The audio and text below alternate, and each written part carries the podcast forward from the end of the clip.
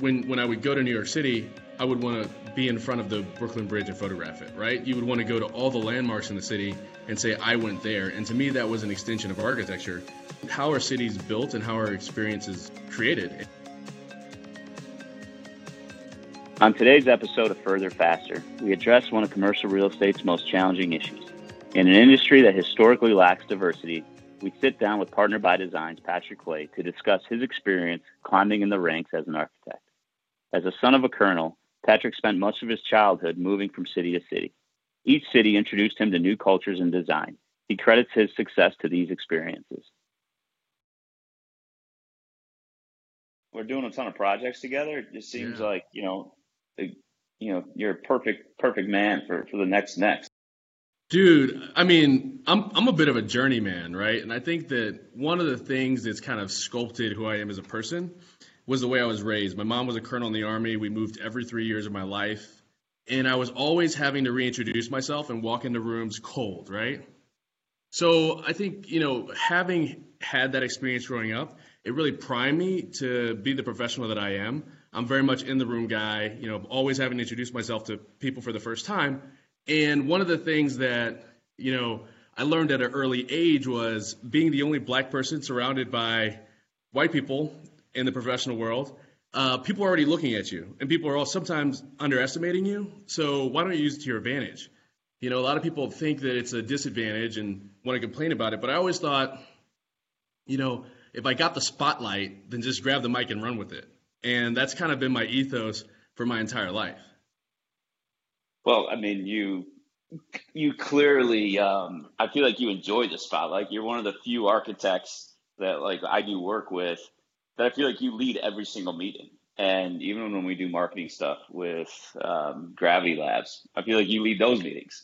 Um, and I think that's also why, you know, even, you know, Colleen Warner, who we had on the podcast, you know, even, even brought you up. I mean, I think your approach to architecture is much different um, than a lot of architects, meaning it just, you have a really great outgoing personality um, but you, you do seem like you do gravitate towards the spotlight and you, you put on a show, I feel like, in every meeting. But um, where where where did where did you grow up? I mean, if you moved every yeah.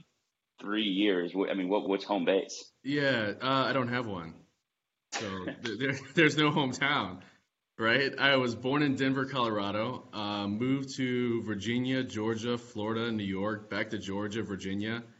Um, uh, worked in San Francisco, Chicago, um, traveled around Europe for almost a year, went back to the West Coast, went back to school to finish my degree at Virginia Tech, um, went to New York, and then came to Chicago. So, yeah, I probably moved. Tra- well, do you yeah. think a lot of the traveling has a lot to do with the field you got into? I mean, being you know being from a lot of different cities, a lot of different areas. Obviously, architecture is different. Do you yeah. think that had an impact on you getting into the architectural field? I mean, obviously you weren't you weren't bred into it if um, yeah. if your mom was a colonel. Yeah, she was a colonel and she was also an artist. So, uh, seven years old, me and my friends, we we were looking at comic books and drawing, and we said, "All right, we're all going to be architects one day." And we made that commitment at seven years old, and I'm the only one that did it. So. It was. And where, where, what are they doing? What are they doing? Uh, one's an engineer. Uh, one was a one was well, he is a retired special forces assassin. So, like he was a he was a sharpshooter uh, with Delta Force. Whoa. Yeah, I've got a lot of friends. Um, a little bit, a little, a little different than um, a little different than architecture. But right. so again, so how how architecture? I mean, I mean, what what you know you, you stayed on the path as opposed to yeah. you know your buddies went a different route what what kept you inspired what kept you you know on the mission yeah i mean i really think it's the idea of creating you know i i gravitated towards art at an early age as well um, this idea of bringing things into the world like sculpting the backdrop for where life unfolds you know creating spaces where moments can happen you know you used to always I used to write a lot as well, and you think about like the poetics of the written word and how can that be transcribed into like the experience space. You know, can you create a space where people can fall in love? Can you create a space where memorable moments can happen? And you know, through my travels, I realized that when people go, and this is, I mean, obviously it's something that we all recognize now because we do it. But as a kid, when, when I would go to New York City, I would want to be in front of the Brooklyn Bridge and photograph it, right? You would want to go to all the landmarks in the city and say, I went there. And to me, that was an extension of architecture. How can how are cities built and how our experiences is created? And and that was really the thing that kind of pulled me through, right? Was being able to be a part of defining moments within the urban environment. Um, and then somewhere along the way, it turned into humanizing the workplace. But you know, I, I, was fortunate enough in New York City to work on the World Trade Center Transportation Terminal with Santiago Calatrava, and you know that was a moment in I think American history that'll never, hopefully, never repeat itself. But it was also an opportunity that you know I may never have again, and I think that was really incredible. You know that the, the flying Stegosaurus uh, exists in Lower Manhattan now, and it was a you know huge, massive project. Uh, and um, you know, I'm really grateful for the opportunity. But because of you know things like that and the opportunity to work on projects like that are the things that actually got me into architecture, inspired by architecture. And, and then there was a few things. I had a few professors. I won't mention who they are. That told me I couldn't do it. You know, like you'd never survive in this profession. First week, the professor why? said, hey, why? Why would why would they say that? She said, you know, there. She pulled me aside and said, there aren't any black people, there aren't any people like you in this profession, so you should probably transfer out. First week of school. Come on. Dead serious. And so I was like, you can't. You can't you say wrong. that. I feel like you I can't know. even say I know.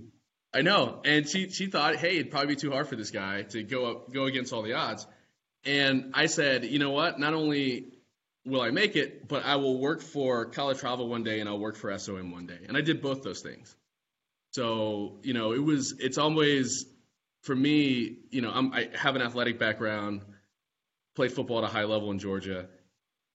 I look at it from a competitive mindset. And, and again, it, it's, it's just kind of fuel, right? So I think about this professor almost daily um, when I get up and go to work in the morning. So was do, do you think that comment was more because there's again there's not a lot of black architects period or because architecture is in an industry that is you know mostly white mostly male right yeah, um, i mean commercial real estate in general architecture is a part of commercial real estate yeah. um, you look around you look at the dynamics of commercial real estate in chicago um, you know all the different facets, right? construction, architecture, marketing. Um, it is male dominated, and it's white male dominated. Is was it, you think that was kind of the impetus of of the comment, or was it did it have other meaning? No, I, I mean I think probably right. And, maybe in her mind she thought she was doing me a favor. Um, it was it was also well stated that it was it was hard for women as well. Um, but you know, I just I, think that uh, architecture being so closely tied to economy, like if you think about what we do, um, only the fortunate can really engage in you know the real estate in the architectural world in the way that we do, right? I mean, there are surpluses that we deal with in order to to to, to build assets. You have to have some certain amount of wealth that's generated. I mean, we could go down this long line of you know the way cities are divided and the way that you know wealth has been isolated in certain pockets of cities and you know lack of opportunity in very urban areas that have led to uh, less opportunity um, to build the type of capital that would allow you to engage within the real estate world in a way that you know mostly white people do, right? And so I think that um, we're now at a point where I think equity is important to kind of bring this full circle, it's what really led me to this notion of humanizing the workplace, right? Because you see that a lot of the urban world isn't equitable and is somewhat inhumane from a certain perspective. So uh, I think that the ability to bring some sense of humanity to the built environment, particularly the the office space, is something that, that was really lacking. When you think about how we l- worked in the 80s and worked in the 90s, and then the moment that we're in now, right, in the you know late late sort of 2020s, and then you know there's a transcendence and pivot point again with the whole COVID thing. You know, who knows where that's going to go, but um, for me, it really is also about equity. Uh, but to answer your question, I I think that her comment really probably was about the uphill battle, right? And I think you meet someone you don't really know, you know, what kind of grit they have. And for anyone that's involved in architecture, it's a long, hard mountain to climb. You know, and it's it's not and it's that's not exclusive to white people, to black people, to to women. You know, it's hard for anybody because it's extremely competitive. The field is saturated. And I think you, you constantly have to think of ways to differentiate yourself, uh, think of ways to be innovative, think of ways to save your clients money while giving them, you know, premium value to their to their assets. And to me, I think that is one of the things that makes it interesting, right? It's a it's about problem solving. There's this three dimensional Rubik's cube that you've got to figure out, which is like the the lived in, built in environment. But then there's a way of approaching the work, I think, and delivering message and communicating uh, verbally so that you can actually achieve the goals that you set out to achieve. Um, yeah, I don't know if that answers the question. No, it does. I mean, I, I, guess like the blunt question is, you know, do you do you feel that you've been disadvantaged, you know, working in the architectural community in Chicago? I mean, point blank. I mean, it's not an easy conversation uh, question to have, but yeah, I don't know. I don't think so. I mean, I'm here talking to you right now, right? I mean, some some might say yes, but it's about how you deal with the obstacles, right? Yeah, they exist. I, like I said, I, I've had to I've had to fight really, really hard, but I don't know what it's like to be a white guy trying to come up in architecture either. So I don't know how hard they may have had to fight. They may have had to fight just as hard, right? And I can only I only look at it from my perspective, from from from my experience, um, because I don't know what other people have had to deal with. Um, I do know that uh, you know work when I was at SOM and you're in the room and there are 23 managers, you know, partners and, and managers in the room, and I'm the only black guy. Um, my wife, my white friends, you know, we would have the same conversations. We'd have the same struggles. We'd have the same angst. We would have the same pressure points professionally. Um, and I think that it's not something that was exclusive to me as bl- being a black man. I, I will say that you know, because my personality is the way that it is, it in some ways can be an advantage. And that's the way that I look at it. Because people are already looking at me. I've already got the spotlight. And, and what do I have to do? Stay in shape, smile a lot, dress really nice, be on the cutting edge, make you laugh. You know what I mean? I, so I think it's an rock, advantage. Rock, rock, rock cool Jordans. Exactly. Oh, speaking of which, let's see them. I got a new pair on right now. Those are clean. So, yeah. So I mean, there, right? Um, but but I but that's the kind of the way I look at it. It's like uh, it's an advantage. I think it's an advantage. Man, they're it, people are already looking at me. so and, I mean, so what do you think of everything that's going on right now?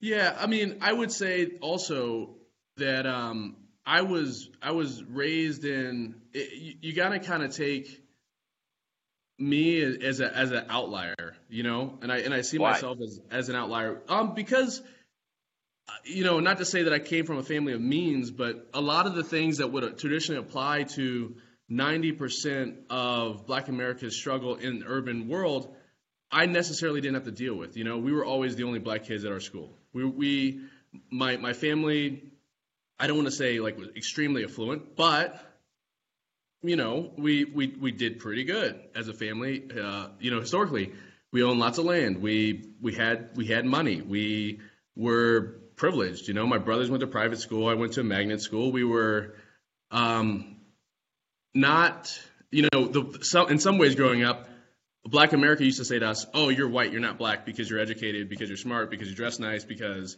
your your mom is rich." Um, are the things that we would hear. So if you would if you would flip that on its head, we almost had a head start in some sense, right?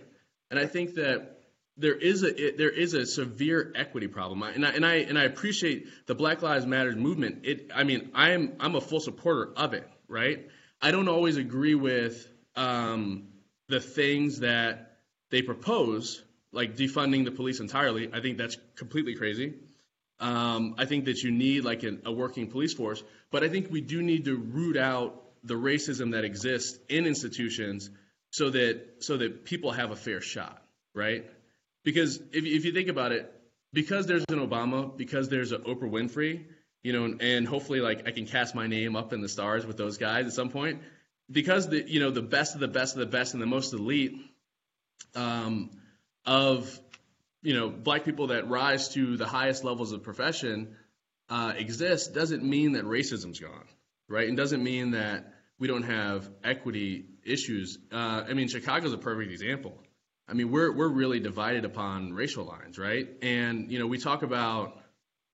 I mean, this conversation is going to go way beyond architecture um, and real estate. But you know, we talk about black on black crime, and there's white on white crime, and the problem really is is crime, right? There is 85% of the murders that happen happen in communities uh, where people know each other, right? And I, have kind of researched this just for my own education.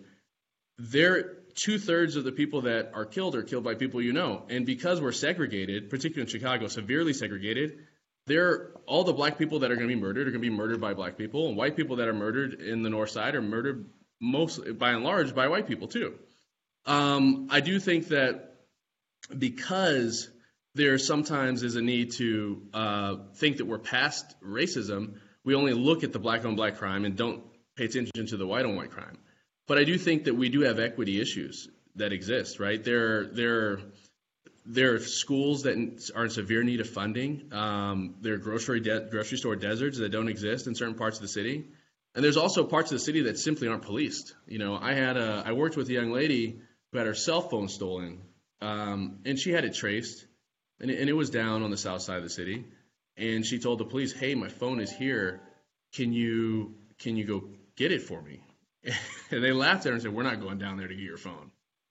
So she came to me and said, "Hey, can you go down there and get my phone with me?" And I said, "I'm not going down there with you to get your phone." I was like, "You better buy another phone." You know what I mean? So, but but because the, it's just an example, the police wouldn't even go down there. It's just an example of how things are kind of left to, uh, you know, the wolves. And if if the police stopped policing in Lincoln Park, there would be there would be a severe spike in crime in Lincoln Park, right? And that goes for for everywhere. I think if people aren't sort of actively looking after the environment that they exist and live in, and it falls into decay, then things like crime become a problem. But it is also, you know, one thing I didn't talk about are, are all the interviews that I had to go to sometimes to, to, get the jobs that I had to do. You know, I, I've sometimes had to go to three, four interviews, six, seven, eight different references, and then the the ability to like generate those references and you know go through this gauntlet. Um, I think is is a credit to the fact that my mom was a colonel uh, we grew up a certain kind of way. I moved around all the time. I met lots of people. After, you know, even through college, I was always out there meeting, engaging with different people and letting people know who I am. And a lot of people don't have the opportunity, a lot of black people don't have the opportunity to do things like that. So, so how, how does that change? So how does that change? I mean, I think you kind of summed it up that you feel that you were a semi-privileged black man. Um, yeah. So how does, you know, um, you know, a young, you know, black person in the inner yeah. city that has the same dreams that you had that may, you know, really be into the arts and may yeah. have an eye for architecture. How, how does someone like that, well, you know, yeah. get to where you are today? There's certain I mean, programs. Are, are there, are there programs? Yeah. Exactly, yeah, yeah. So ACE, there's a, there are ACE programs where you know kids from from inner city schools um, have the opportunity to intern with architecture firms and actually learn from architecture firms. In some cases, it starts as early as high school. Um, I also think it's about jobs too, right? Giving people the chance, giving people the opportunity. I was working for a firm in New York that wasn't Calatrava and it wasn't KPF, although I did work for those two firms. I'm not going to tell you the firm. I just don't want to, you know, do that. But I went to their holiday party. I was there for a short period of time. I thought it was great. It was exciting. It was a corporate firm. I went to their holiday party with my girlfriend at the time, who's not my wife, but we went to the holiday party and I'm talking to some of the people that I work with, and one of the guys comes up. He's a principal in the office. He goes, "Hey, how do you like working in the mailroom?" And I was like, "I don't work in the mailroom." He goes, "Oh, oh, I thought you were working in the." I was like, "No, I'm not working in the mailroom. I'm working in that design studio over here with these guys." He goes, "Oh, I'm really sorry. I left the holiday party and never went back to the firm and found another job." You know, so that's the kind of thing where if it were the, you know, the, if it was you, uh, it wouldn't probably wouldn't happen to you, right? Because in New York City architecture firms, every guy in the mailroom is a black guy. So uh, I was also interviewing at the time with a firm in Connecticut, um, just just across the street from Yale's campus, and the cab driver picked me up from the train up from Manhattan, and we get to the, you know, we get to the office, and he, he looks back at me, and he goes, "You sir, you're going in there for an interview?" I'm like, "Yeah." It's a black guy. He's like, "I've been cleaning the floor of that building for 25 years, and you're the first black person I've seen go in there beside me. Good luck." You know, and I didn't get the job. So so things like that shouldn't happen if we want to be inclusive, right? And then and and, and create and inspire diversity. I do think that poverty can improve when education becomes more common in areas that are underfinanced. And I think that when opportunity becomes more common in areas that uh, with, for individuals from areas that are that are underfinanced, then I think that the life of those people in those environments can also change and improve. So so it's really for me about it's about uh it's we, we need to be smart. If you if you think about, I, I was talking to my buddy, you know, that's heavy in, in BLM, and I said, hey man, you know, let's change the conversation a little bit, right? I think the protesting is great, but we need to activate in a, in a way that's smart. And by that I mean there has to be a full scale pivot to education, to opportunity, to jobs training, to like the soft skills that you that that you may not have, and um, those types of things are more important. I think not more important, but just as important um, to like screaming and holding a sign. That, that's important too. But when you go home, what do you do? Like anybody can go get a sign and put it up and then say, "Hey, Black Lives Matter." But what are you doing beyond that, right? Like how how how can we really create change and what does that look like? So voting is important, education is important, jobs are important, um, um, and you know, and I think once we truly get to the point where the opportunity becomes more equal, and we truly do exist in a merit-based society, then I think that you'll see instances of racism decline as well. And you know, a lot of racism now is motivated by uneducation, right? and, and ignorance on multiple levels. So, like, the more educated you become, sometimes the more liberal you become, but the more accepting you become as well, right, of people that are different. And that's why in cities we tend to vote blue and sometimes, you know, are, are less, um, you know, less less prejudice because I think we're exposed to more. So, I don't even know well, if I'm answering your question at this point. no, it is. I mean, this is the, the reason why we do this is listen, it's this is about you. This is not about us, and we're here to listen. And are there things that you know, you know, Madison Rose or you know R two, or are there things that you know we could do to be to be more mindful? Um, you know, from your from your opinion um, and your standpoint. Yeah, I mean, I think that you, I think you're a great corporation, man. You guys are doing good stuff. Um, I never once felt that, you know, Madison Rose or R2 fell into any category that was discriminatory in any sense. Um, it would be interesting to see you guys get involved in some of the more social programs, right? Like ACE mentorship, um, whether it's Habitat for Humanity uh, or some other things too. And I think I can help you find those. You know, we can plug in and, and do some volunteering or um, find key programs to engage in uh, that might be beneficial to underserved communities. Right, I think inclusion is is is is vital and extremely important. Um, yeah, you know, I think I think what I think what's yeah. tough is like you know we're we're all um, we're all being reactive to this movement, right? And sure. I feel like you know taking action you know you, you want to make sure you're doing it for all the right reasons and you want to be authentic and you don't, you don't want it to come across as insincere and yeah. just for this podcast, for example, like this, yeah. this didn't come up because I, I called you and was like, Hey, I want to do a podcast because, you know, this Black Lives Matter movement is really yeah, right. started off as like, Hey, you're doing badass work for us uh, across yeah. the board for R2, also for Madison Rose. Um, you're a big, larger than life personality and you, you sent us, uh, um, at 500 North Michigan a reaction to COVID about a spec suite and how we should, you know, COVID proof the spec suite before we build it. And so I said, "Oh, wait, great, that'd be a great podcast." And then on that com- during that conversation is when you know, right when the, the, the riots hit and you kind of went onto a diatribe and I was like, yeah. oh shit, this is, this would, yeah, like, this is what it's all about. You know, this sure. is what this podcast is all about. But yeah, I, I, I feel like, um, I want to be careful not to be reactionary and, Sure. and, and be un, unauthentic about what we do. But um, you do bring up a good point. You know, you, you think about having interns, you think about mentorship, you think that Yeah. that probably is the best way um, Yeah.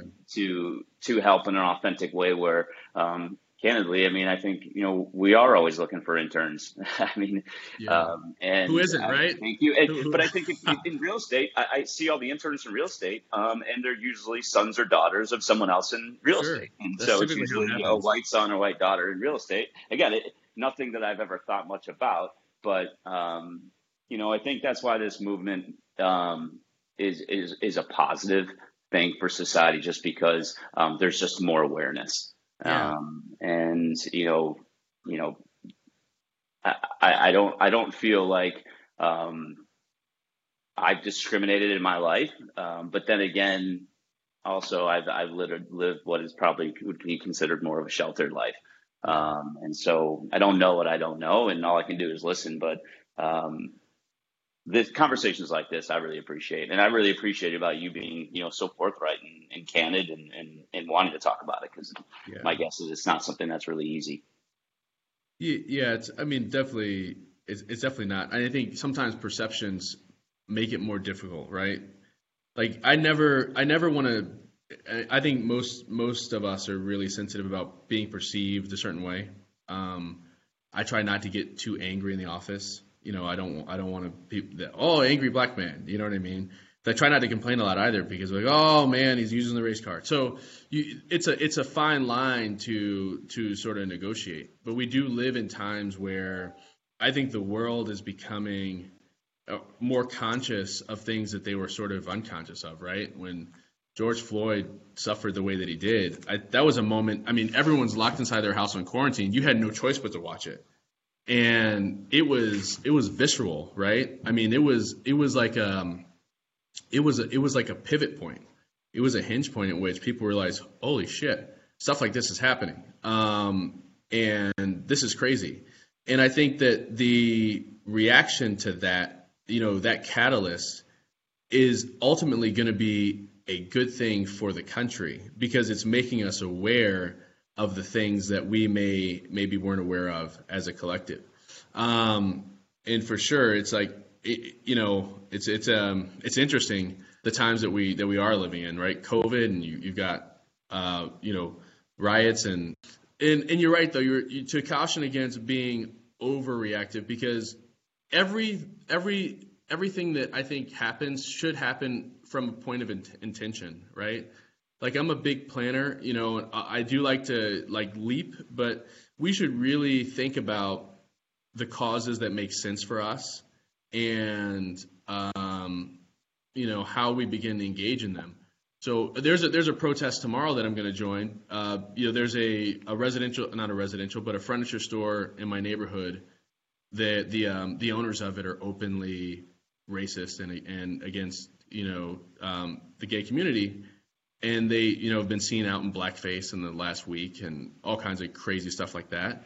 So you know, and I, I live in a very I live in a gay part town, and and they came to me and said, hey, will you stand with us to to like protest the discrimination that they've shown to both of our communities? And i was like absolutely. I'm there. I'm there for you guys. And you know i think that that was like a conscious decision that i made you know it wasn't um and, and it's the first time that i've stepped out to protest and and and part of the reason i haven't is because i was so shooken by what i saw in minneapolis that I just couldn't I couldn't move. You know, I stayed on the couch with my and held my kid for like two or three days, and I- and it and it like it just and then the hangings and all kinds of crazy stuff, and then uh, you know Atlanta. But I you know this this is the first time I'm making a conscious decision with Black Lives Matter. You know you know with the gay community to take a stand against injustice to everybody in our community. Um, so. coming out of this, light at the end of the tunnel, seeing you sit in the Partners by Design office right now, we're moving forward in a positive direction in all facets of what's Yeah. going on.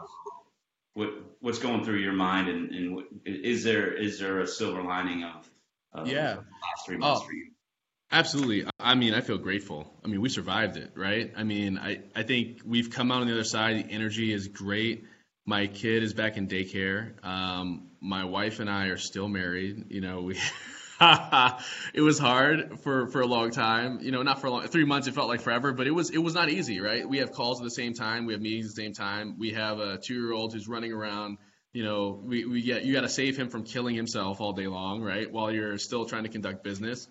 Um, and he, he loves the spotlight as much as you. It seems like maybe more, maybe more. He's going to be a really interesting guy. I'm excited to see him grow up. Um, it's going to be fun. Yeah, in and I think you know it's uh, this is such. I like interesting things. I think that the, the problems we've had to deal with in in relationship to COVID nineteen have been extremely interesting. You know, like this has shown us a lot about how we can work as professionals, and I think that um, there's a heightened level of intellect that's going to come out of this. And I think that you know firms are going to become more agile. There's we found that maybe we don't need the size of office that we currently have. I mean, the the remote work workforce has been extremely efficient. Um, we've maintained relationships. We've produced great work for our clients. Um, it takes a little extra work to get there behind the scenes, but it's it's really awesome and it's and it's rewarding. And I think that um, you know the cream is going to rise to the top. You know, a lot of people aren't going to make it out of this and those that do are going to be better for it. And I think that we're going to find more efficient, effective, and direct ways of communicating and working with one another. So it's it's pretty. I think it's awesome. I think that we're going to look back years from now, and we won't remember the virus, but we'll remember all of those great things that we found to solve the issue of working remotely, right? So there, there's this is going to be taught in business classes years and years and years from now because I think it's going to fundamentally change the way that we work. Um, I think that's kind of the silver lining.